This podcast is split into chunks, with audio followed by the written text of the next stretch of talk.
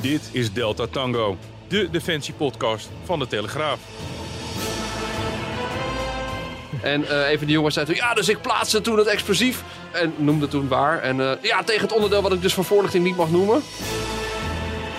Ze opereren onder water of juist in het ijzige hooggebergte. En ze zijn opgeleid om terrorisme te bestrijden onder de meest extreme omstandigheden.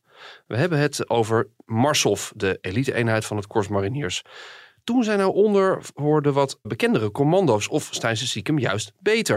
Nou ja, daar en over meer van dat soort zaken gaan we het vandaag hebben met Martin Hoekstra, militair historicus van het uh, Nederlands Instituut voor Militaire Historie. Martin heeft uh, recent een boek gepubliceerd over Marsov. Martin, welkom. Fijn dat je er bent. Ja, dankjewel. Leuk om hier te zijn. En uh, natuurlijk ook welkom, zoals altijd bij deze aflevering van Delta Tango, Sylvan Schoonhoven, onze defensieverslaggever. En mijn naam is Olaf van Joden. Ja, de Marsov. Silvan, we hadden het er al even over uh, voordat we begonnen. Je weet dat het bestaat, je kent de naam, maar ja, wat is die club eigenlijk? Ja, ik heb zelf altijd een beetje de indruk dat, dat Marsov leidt onder de wat grotere bekendheid van het Korps Commandotroepen. Uh, die veelvuldig in de publiciteit is. Op televisie met ja. kamp, kamp, van Koningsbrugge. Ja, daar wil ik het straks ook nog even over hebben. Maar de, hebben, ja. die hebben niet, uh, niet te lijden onder gebrek aan, aan aandacht. En ik heb altijd het idee dat Marsov een wat ondergeschoven kindje dreigt te worden daardoor. En ik kan me ook niet aan de indruk onttrekken dat er enige rivaliteit was of is tussen die beide uh, eenheden. Waarbij ze natuurlijk altijd zichzelf beter vinden dan, dan de ander. En uh, ja, dat, dat, is, dat, is, dat is ook een goede. Daar, daar moeten we het ook nog over hebben. Over hebben. Uh, Martin, om, om even te beginnen. Een boek over de Marshof. Was dat jouw eigen initiatief of hoe, hoe, kom je tot dit project? Nou, dat initiatief komt eigenlijk van de Marshof zelf. Dus misschien heb je wel gelijk dat de bekendheid niet zo groot was. En het NMH heeft in eerste instantie een aantal jaar geleden een boek geschreven over het KCT. Ook over recente operaties. Later is een boek uitgekomen over het Corps Mariniers.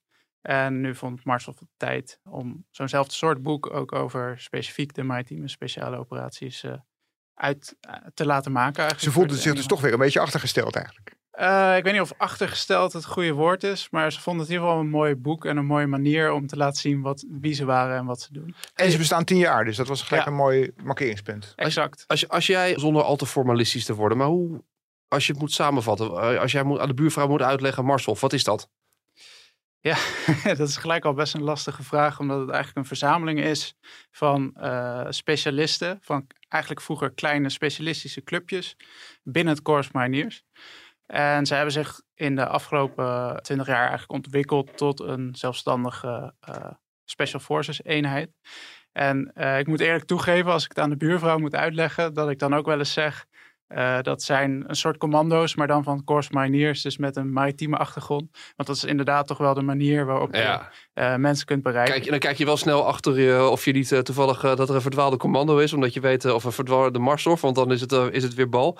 Maar de, de, de specialisten die ze hebben, hè, dat is in principe... kickforce mannen, je ja. hebt het over hoge Mountain Leaders heet Mountain dat. Leaders, ja. ja. En de anti-terreurclub, die komt voor, voort uit de BBEM, de bijzondere bijstandseenheid mariniers. Die is in de jaren 70 ontstaan toen het een woelige periode was in uh, West-Europa, maar ook, ook in de wereld. Met veel uh, gijzelingen en kapingen met terroristisch oogmerk. Zou je ook een boek over kunnen schrijven. Ja, daar wij van spreken een boek over ja, kunnen schrijven. wie weet. Ja, het is wel grappig dat ik... Uh, de cirkel voelt wel een beetje rond, want ik ben ooit begonnen met mijn onderzoek met jullie boek lezen eigenlijk. Kijk, hij wat... kopt hem in. Dat is weer heel sportief. ja. En uh, ja, dat, dat, is, uh, dat, gaat over de ontstaansgeschiedenis van, uh, van de BBEM.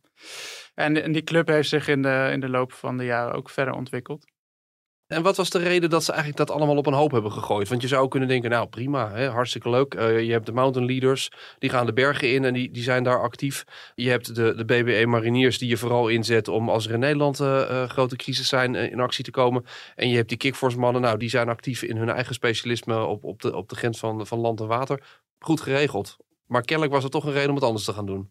Ja, je merkt dat bij het korps in de loop der jaren de ambitie komt om als een echt een Special Forces Task Unit uh, te, kunnen opereren. het is eigenlijk een beetje ontstaan onder de snelkookpan van, van operaties, onder, onder andere in Bosnië en in Afghanistan. Daar merkten ze dat als ze ingezet werden, dat het handig was om dezelfde procedures te hebben en dezelfde basistraining. En eigenlijk is met die basistraining ook begonnen. Er kwam eerst een gezamenlijke opleiding. En later is de, is de eenheid helemaal samengevoegd. Het is ook gewoon een stuk efficiënter natuurlijk als je één staf hebt in plaats van drie staafjes. Uh, dus daar komt, dat is ook een voordeel natuurlijk. Dus in feite, als je onderdeel wordt van die Marshof, dan kan je dat allemaal. Dan kan je duiken, dan kan je de mountain leaden, eh, dan kan je antiterreuroperaties doen of, of zit ernaast? Ja, je hebt eerst een, een basisopleiding en vanuit die opleiding kan je een specialisme kiezen. Alhoewel mountain leader soms eerst mountain leader worden, want die opleiding is eigenlijk apart van Marshof. Die, dat gebeurt in uh, Groot-Brittannië. En vaak worden mountain leaders dan vrij snel daarna ook, uh, ook operator bij Marshof. Dus ze houden wel die specialismes, die zijn wel, ja, uh, die, dat zijn nog steeds ja. wel bestaande spe specialismes.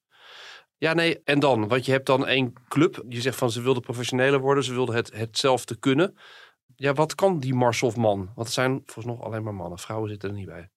Nee, dan zou er eerst een uh, vrouw door de uh, mariniersopleiding moeten, moeten komen. En, je, kan, moet eigenlijk eerst marinier zijn. Vaak dien je dan eerst een paar jaar in een operationele eenheid van het Corps Mariniers.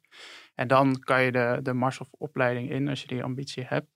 Dat is een zwaar traject, neem ik aan ook. Dat is zeker een zwaar traject. Het uitvalpercentage is zeker in de selectie vrij hoog. Dat, het wisselt wel heel erg, dus het is lastig om te pinpointen wat dat precies is. Dat heeft uh, minder te maken met het fysieke, maar vooral met wat je mentaal moet kunnen om een operator te zijn ten opzichte van uh, een gewone marinier, wat natuurlijk al best een, een fitte gast is natuurlijk. Dat sluit ook aan bij jouw vraag van wat moet je kunnen. Ik ben mee gaan lopen uh, eigenlijk op het begin van dit project al met, met de selectie en opleiding om eens te kijken van wat is dit nou voor club en wat voor soort personen dienen hier. En zeker bij de selectie zie je wat voor soort personen er afvallen en welke ze wel kiezen. En wat daar heel erg opvalt is dat het hele stabiele, rustige uh, mensen zijn. Geen schietgrage Rambo's, misschien het Hollywood beeld is van, uh, van een soft operator. Dat was ook wel een beetje jouw beeld, hè?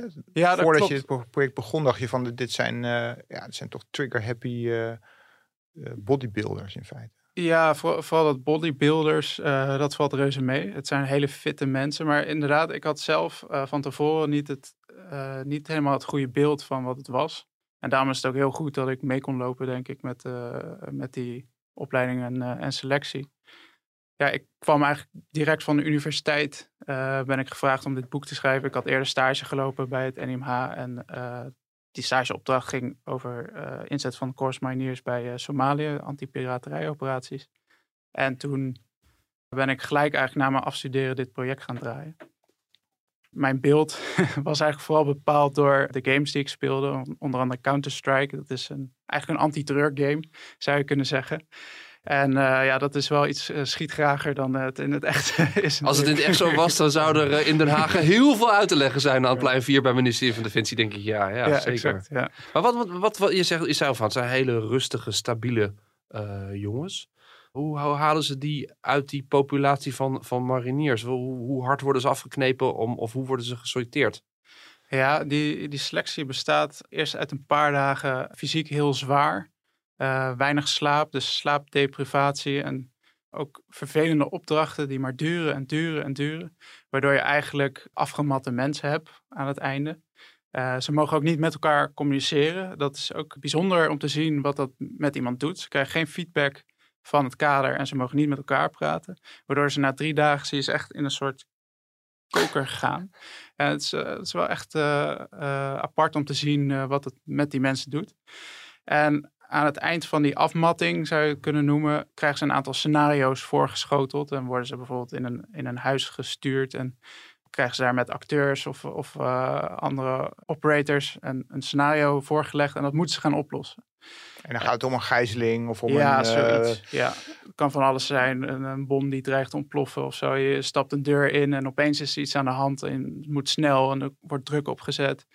En dan gaan ze dus kijken, ook met behulp van een psycholoog, hoe reageert iemand? Is men in staat na die drie dagen of vier dagen, vijf dagen zonder, bijna zonder slapen en met die afmatting, nog een goede oplossing te vinden voor dit probleem? Het hoeft echt niet één bepaalde oplossing te zijn. Maar vooral het creatieve, oplossende vermogen en de kalmte, dat is iets waar ze naar kijken. Dan. En de proportionaliteit inderdaad. Niet dat iemand Ja, binnen loopt en als eerste doet gewoon alles neerschiet wat eh, voor zijn loop komt. eh, ja, dat, dat heb ik dus ook wel gezien. Dat, eh dat de manier zo afgemat was dat hij geen idee meer had wat hij moest doen. En dat hij inderdaad maar gewoon gelijk erheen liep. En die, die acteur begon aan te vallen. Zeg Hey, en ben je, ben je zelf? Bedoel, want, ja, ik kan me voorstellen als je dat zelf van zo dichtbij ziet en meemaakt. Wat, wat bleef er van jou bij hangen? Van wat, van wat voor mensen je mee te maken had? Ja, toch wel een heel ander soort mens dan ik in gedachten had. Ook veel minder gesloten. Het zijn best wel sociaal intelligente mensen, waardoor ik vrij makkelijk contact kon leggen als onderzoeker. Dat was natuurlijk heel fijn. Waardoor je ook best wel reflectieve en open gesprekken kon houden over eh, waarom ze dat gingen doen en eh, waarom ze bepaalde operaties zo hadden beleefd. En dat maakt voor het boek natuurlijk eh, heel mooi dat je zo, zo, zo open met mensen kan, eh, kan spreken. Ja. Ja, want je dook eh, behalve in het, in het, het heden, hè, de, de opleiding op dit moment, ook in het verleden van, eh, van deze club en de voorgangers. En dan kom je eigenlijk uit in Bosnië, Ja. 1997. Hè, want Ja, dat, dat was ook het eerste moment dat het Korps Mariniers ging samenwerken met het de Korps Commandotroepen. Ja. Bij een, bij een hele speciale operatie. Hè. Het ging toen om oorlogsmisdadigers. Operatie Ember Star. Ja. En eh, ik las dat, dat hoofdstuk en ik, ik werd daar wel door gepakt, moet ik zeggen. Eh, ja, vertel eens, wat, wat was het doel van die actie? Ja, Emma Star was eigenlijk een internationale operatie van verschillende westerse landen met als doel om verdachten van het Joegoslavië-tribunaal in Bosnië te gaan oppakken. Ook om te bevorderen dat het eh, daar wat beter ging met, de, met het herstel na die oorlog. En Nederland zat daar op dat moment in de Lasva-vallei met Mechbad. Er zaten ook al commando's en we kregen eigenlijk vanuit Emma Star, want Nederland deed natuurlijk mee, eh, de opdracht om daar 13 Bosnische Kroaten, eh, die dus verdacht waren, eh, op te pakken. En het waren verdachten van genocide, Ja, wel. gro- grootscheepse moordpartijen en dergelijke. Ja, dat zijn wel serieuze eh, aantijgingen die ze. Die, ja, precies. En dan zou je zeggen van, ja, je stapt daar uit je auto, je, je, laat de, de handboeien klikken en je kunt weer naar huis. Maar zo eenvoudig ging dat niet. Het moest echt minutieus worden voorbereid. Hè? Ja, het lastige was dat ze eh, eerst al niet wisten waar die eh 13 mensen waren. Dus eh, wat ze eerst moesten doen is identificeren. En er zaten natuurlijk, de commando's zaten al in het gebied. Dus toen een groep van Kikforce mannen heen gegaan. En eigenlijk gezamenlijk, ook met eh, inlichtingendiensten, hebben ze geprobeerd die mensen te vinden. Zonder zelf gezien te worden natuurlijk. Ja, absoluut. Dat kon eh, geheim zijn door bijvoorbeeld in busjes eh, met, een, met een gat erin dingen te filmen en dat soort dingen. Maar het kon ook hide in plain sight. Dat ze gewoon, op een gegeven moment hadden ze een oorlogsmisdadiger op de korrel. En die had een café, of die werkte in een café. En dan gingen ze daar gewoon een biertje drinken en eens met die man praten. Ja. Ehm, eh, dus ja, ze hebben echt een eh, best wel bijzondere inlichtingenoperatie daar gedraaid. Ja, want, want En- ze, ze gingen ook met, met die man een beetje aanpappen dan. Hè. Ze boden hem ook een, een tapeje van Guns N' Roses aan. Ja, dat klopt. En ze hebben een beetje over voetbal eh, gepraat, dat soort Ja, dingen. ja. En ondertussen probeerden ze dus zekerheid te krijgen. Zo van, is dit nou echt onze man, hè? Ja, exact. Dat was, het was lastig om die mensen te vinden. En daarom werd een beetje onorthodox op die manier geprobeerd om echt zeker te weten dat hij het was. En dat, dat is ook wel een beetje typisch mariniers, denk ik, om, eh, om een beetje creatief daarmee om te gaan. Ja.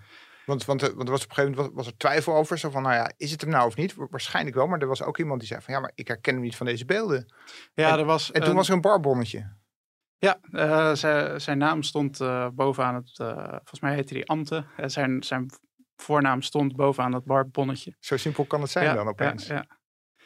En tegelijkertijd zijn dus in Nederland eh, is, eh, zijn BBE-teams gaan trainen op basis van de inlichtingen die uit Bosnië kwamen. Waardoor ze een, eh, ja, ze, daar bouwden ze dus een beeld op van die mensen. Waardoor ze een concreet scenario konden eh, creëren voor het trainen van het oppak. Dus Hoe- Wij spreken met, met, een, met een setting die vergelijkbaar was. Waar je weet van zo ziet het er ongeveer uit. Zo moeten we naar binnen. Ja. Zo moeten we iemand. Precies, compleet met ja. maquettes en dergelijke over hoe ziet dat huis eruit. Ja. Eh, ze mochten het huis niet binnen, hè?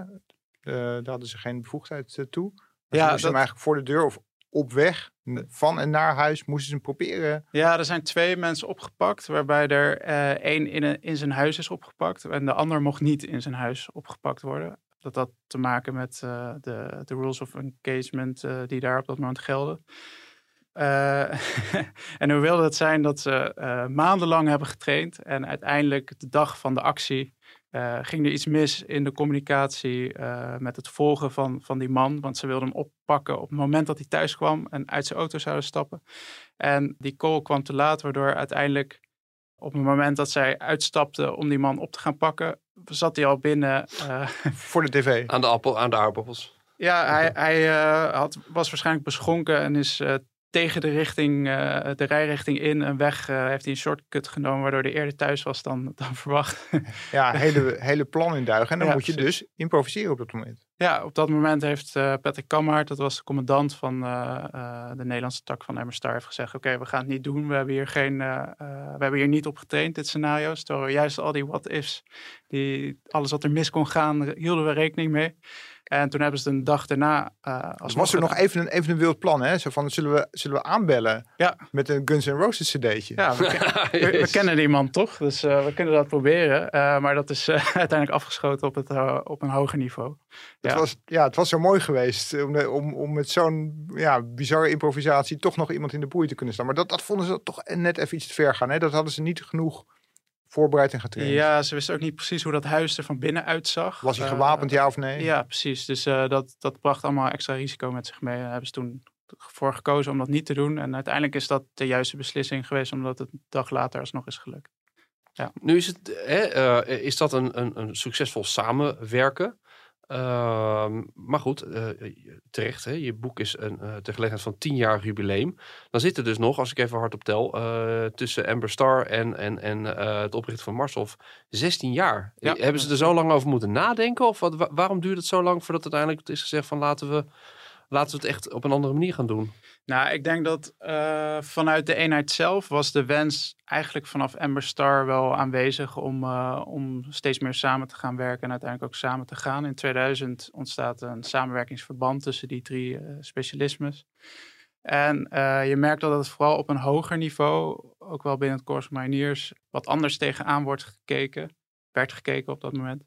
Omdat ze ook wel bang waren dat als die specialistische clubjes samen zouden gaan, dat ze misschien op een gegeven moment samen zouden worden gevoegd met KCT.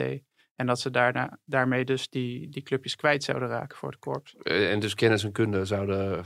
En, en ook gewoon domweg organisatorisch. Dat je, dat, je, dat je mensen en middelen kwijt gaat raken. Wat, wat weer ten koste kan gaan van je eigen grotere organisatie. Ja, precies. Je ziet in de jaren negentig in Engeland dat uh, SBS en de SAS uh, eigenlijk in een soort Special Forces Command worden getrokken. Daar eindigt ook de samenwerking tussen de Nederlandse kickforce mannen en de SBS. Die daar eigenlijk een Special Boat Service was dat? Ja, ja, ja. ja die zaten daar geïntegreerd. Dus dat is wel, op zich ook wel een reële angst. Want uh, in die periode speelt ook gewoon uh, spelen bezuinigingen en ideeën om KCT, Corps Luchtmobiel misschien samen te voegen. Er is een hele studie naar gedaan. Um, dat is uiteindelijk niet doorgegaan, ook vanwege die culturele verschillen die er tussen de eenheden zijn. Uh, dus het was best wel een reële angst. Het ja. was niet zomaar uit de lucht gegrepen. Ja. Waar zitten die culturele verschillen in tussen het Corps en het Corps Commandotroepen? Ja, er wordt vaak eh, de nadruk op gelegd. Ik denk dat het boek uh, meer een verhaal is positief van hoe goed de samenwerking uh, gaat tegenwoordig ten opzichte van de animositeit die er vroeger was. maar je, je, merkt nog wel dat de marinier is wat meer geneigd om te improviseren. Terwijl de commando het liefst alles van tevoren aftimmert en plant een zin die je wel eens hoort is: een commando gaat eerst nadenken en dan rennen. En de marinier gaat eerst rennen en dan nadenken.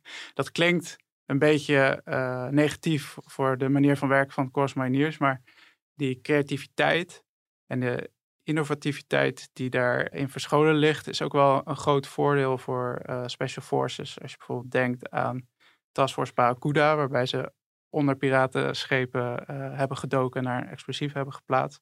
Ja, dan moet je ver van je eigen schip, als er iets misgaat, zelf met een oplossing komen. Dus die creativiteit die in, in de uh, manierscultuur zit, dat is toch ook wel een belangrijke asset voor een, uh, een SOF-eenheid. En ik denk, als ik eerlijk ben, dat die culturen ook wel iets naar elkaar uh, toegroeien. Dus dat commando's misschien iets meer gaan improviseren en de mariniers wat, wat meer gaan plannen met al die gezamenlijke operaties die intussen gedraaid zijn. Ja, dat, dat, die... dat, er misschien toch uiteindelijk ooit nog alsnog dat het één geheel wordt? Want dat geluid is nooit helemaal weg. Dat blijf je natuurlijk wel terug horen. Nou ja, ze vallen nu gezamenlijk onder eh, NL SOCOM, het eh, Special Operations Command. Ja. Eh, en de gereedstelling is nog steeds belegd bij de verschillende eenheden.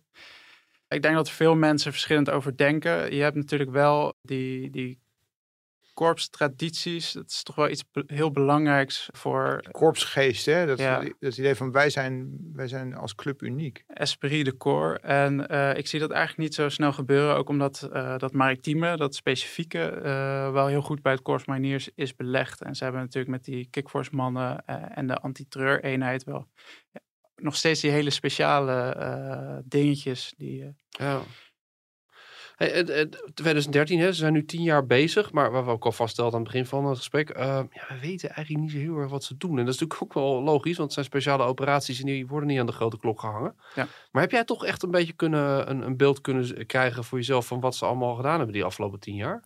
Ja, toen Marshoff bij het NMH aanklopte met de vraag of wij dit boek konden maken, was eh, vanuit ons, eh, we zijn een wetenschappelijk instituut, dus eh, ja, we willen wel een soort minimale hoeveelheid bronnen eh, kunnen inzien. Dus we, hebben gewoon goede afspraken gemaakt van oké, eh, we hebben hier een onderzoeker, die krijgt een clearing van Defensie. En ja, die, die moet dan dus ook toegang krijgen tot, tot vrijwel alle bronnen, eh, dus ook de geheime stukken en dat soort dingen.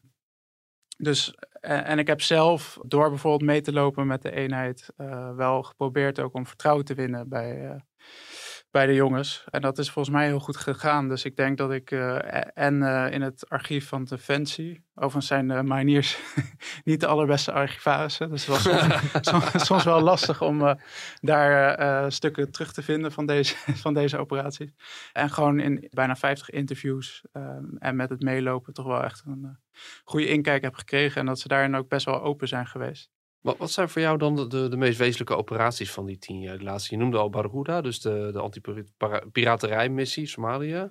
Ja, dat Is er- valt. eh, volgens mij was dat 2011. Dus Oh, dat net valt nog eigenlijk niet. net. eh, Ja. Eigenlijk zijn de meeste bijzondere operaties hebben net voor die. Voor Ah. Periode. En, eh, en dan heb je het eigenlijk over de periode na 9-11, hè? Eh, Ja. 11 september 2001. ja, precies. Toen de wereld eh, ja, opeens hard met de neus op de feiten werd gedrukt wat betreft islamitisch terrorisme.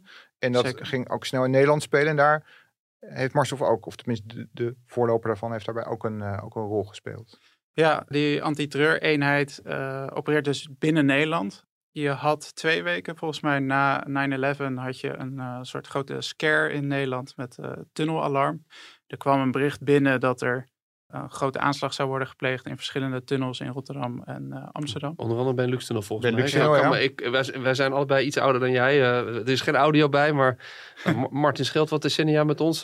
helaas zou ik soms bijna zeggen. Maar eh, eh, ik kan me die foto's... We hebben nog meegemaakt dat die, dat die tunnel inderdaad werd afgegrendeld. Mannen in zwarte Ja, pakken, nou, die zware zo. wapens. Nou, dat kwam binnen hoor, die dacht- foto's. Precies. Absoluut. En toen dacht je van, oké, het, het gebeurt dus niet in Amerika. Het is gebeurt nu hier. Ook hier Het is hier. Ja, Ja, ja, het zeker. uiteindelijk vals alarm. Ja. Eh, maar er wa- was wel een grote operatie nodig. Ja, En die ging niet helemaal goed. In de alarmeringsfase ging er eigenlijk een hoop mis. Eh, eigenlijk was ons bestel niet helemaal ingericht op, eh, op deze nieuwe vorm van terrorisme. met ja, eigenlijk zelfopoffering.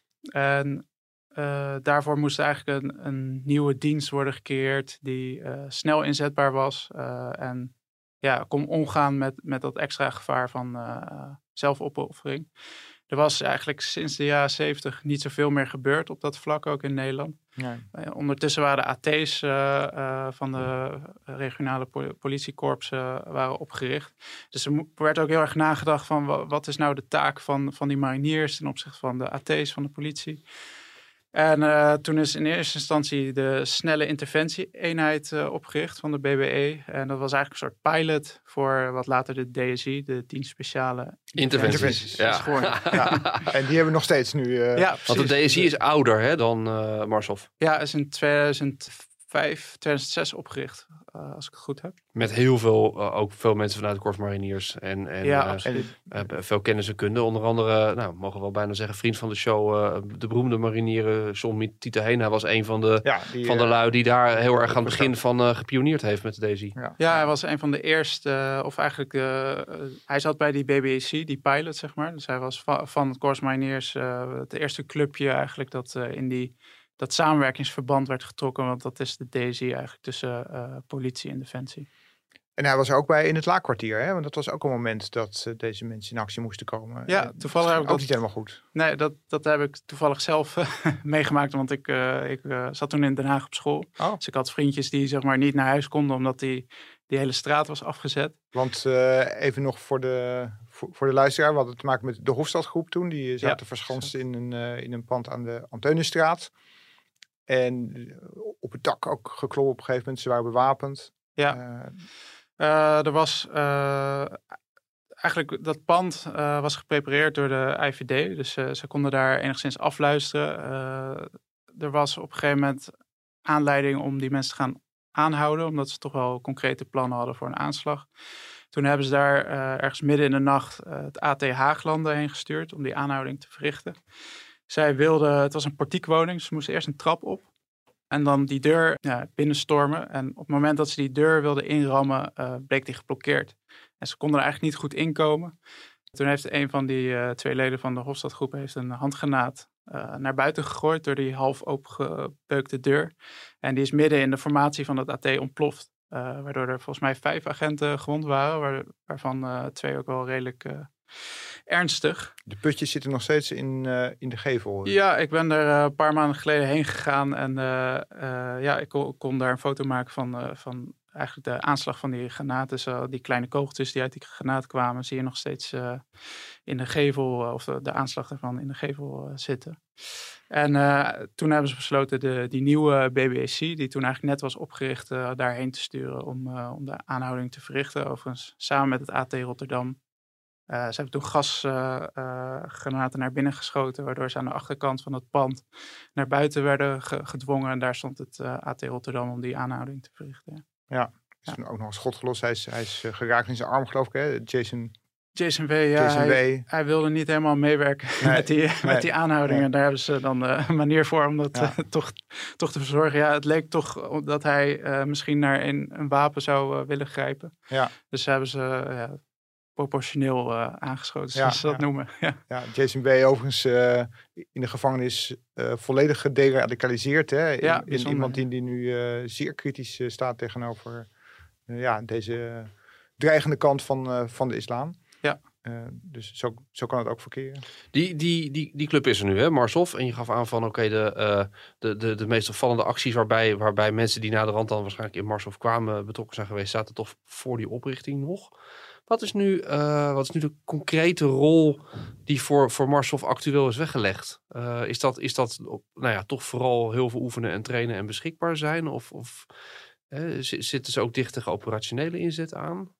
Ja, uh, dit boek gaat eigenlijk over tot 2013. Uh, ik denk dat ik heb in een epiloog vrij, ben ik vrij uitgebreid ingegaan nog op de evacuatie uit Kabul, de inzet in Mali en dat soort zaken die toch daarna hebben gespeeld.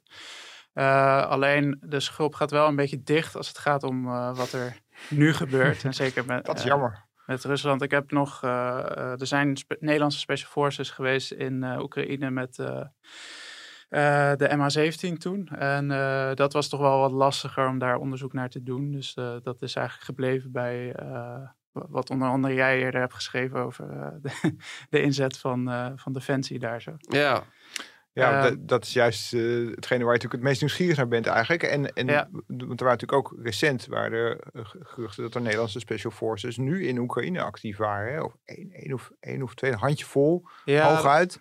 Dat was dat gelekt uh, via, via Discord of, of Telegram kanaal ja, of zo ja. uit Amerika. Ja, ja um, ik, weet, ik weet daar dus niet van of dat echt klopt. Um, dat, dat is uh, helaas ja. waarschijnlijk uh, stof wat voor een volgend boek over, over weer het jaar. Want dat is wel interessant. Hè? We hadden het even met jou al voordat we gingen opnemen over. Je zei van, uh, of je gaf het net ook aan, van die openheid, dat, dat verraste je wel. Maar dat zit hem dan waarschijnlijk ook in het feit dat een deel van die, van die speciale operaties echt al geruime tijd achter ons liggen. Ja. Waardoor, waardoor ook mensen weten van, nou, oké, okay, als ik hierover praat, dan, dan creëer ik niet voor mezelf problemen omdat ik staatsgeheimen aan het verklappen ben. Of ik creëer ook niet problemen voor, voor collega's die nog in dat gebied nu zitten, omdat de missie al gestopt is. Hè, bijvoorbeeld Afghanistan, ja, dat is gewoon klaar. Daar is Ja. geen, eh, geen Nederlandse militair meer actief. Dus daar kan je inmiddels wat, wat makkelijker over praten. Ja. En, en ook die, die anti-piraterijmissie, daarvan kan ik me voorstellen dat, dat dat allemaal wat minder gevoelig ligt. Hè? Dat, zijn,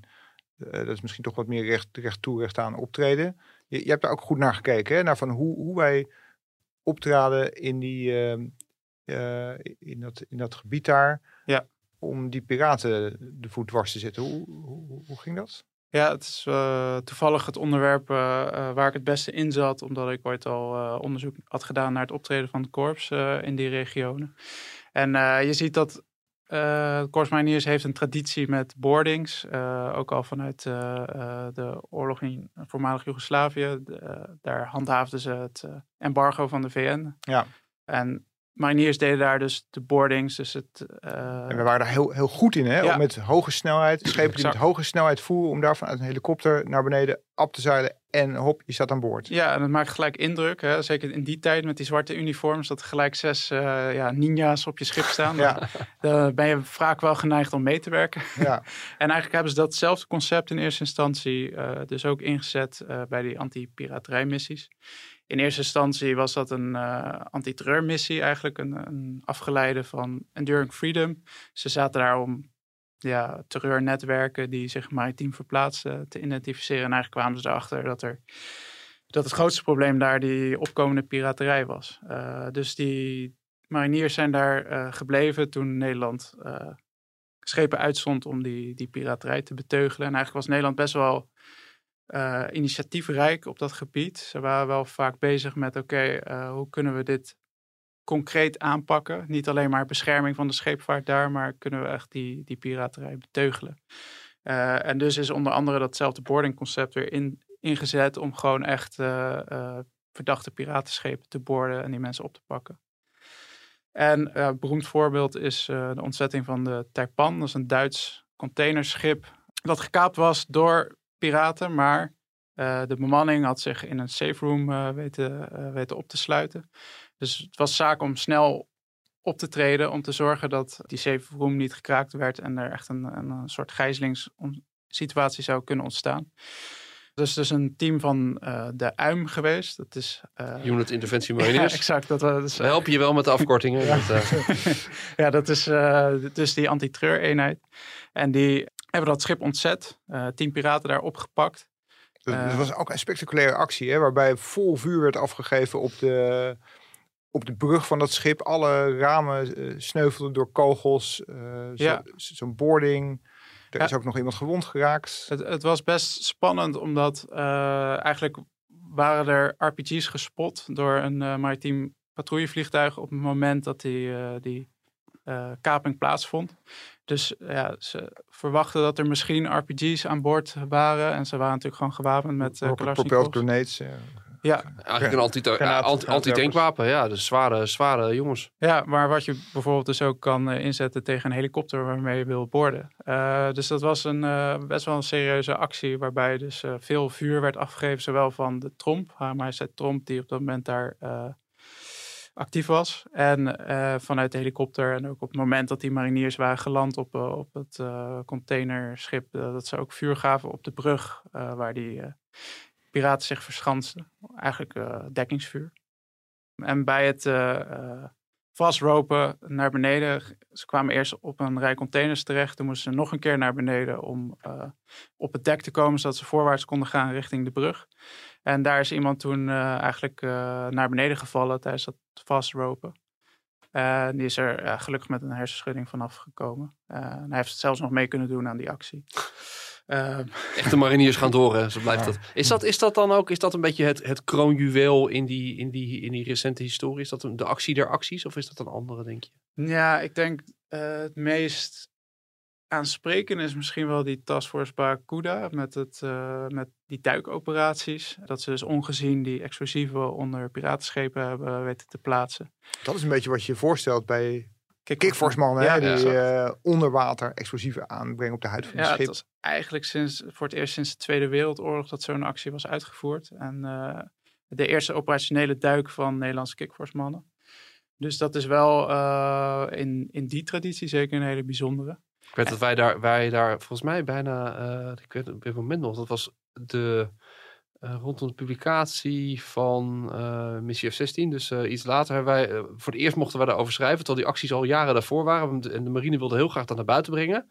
Maar daar werd vanuit de centrale regie vanuit Den Haag gezegd, nee, gaan we niet doen, dat willen we niet. opsec, opsec, gevoelig voor, voor, dat mogen we niet verklappen, die geheimen. En uiteindelijk was het toen zover en ik zat toen met een, met een aantal van de jongens die uit die operatie hadden meegedaan. En uh, in, in, uh, in Rotterdam, in de lobby van een hotel, wat eigenlijk een hele rare locatie was om over spannende dingen te spreken, want iedereen kon het horen. Ja. En uh, vooral omdat die jongens ook niet heel zacht spraken, die praten nogal hard. En zeker naarmate ze enthousiaster werden, gingen ze nog harder praten. en uh, een van die jongens zei toen, ja, dus ik plaatste toen het explosief. En noemde toen waar. En ja, tegen het onderdeel wat ik dus van voorlichting niet mag noemen.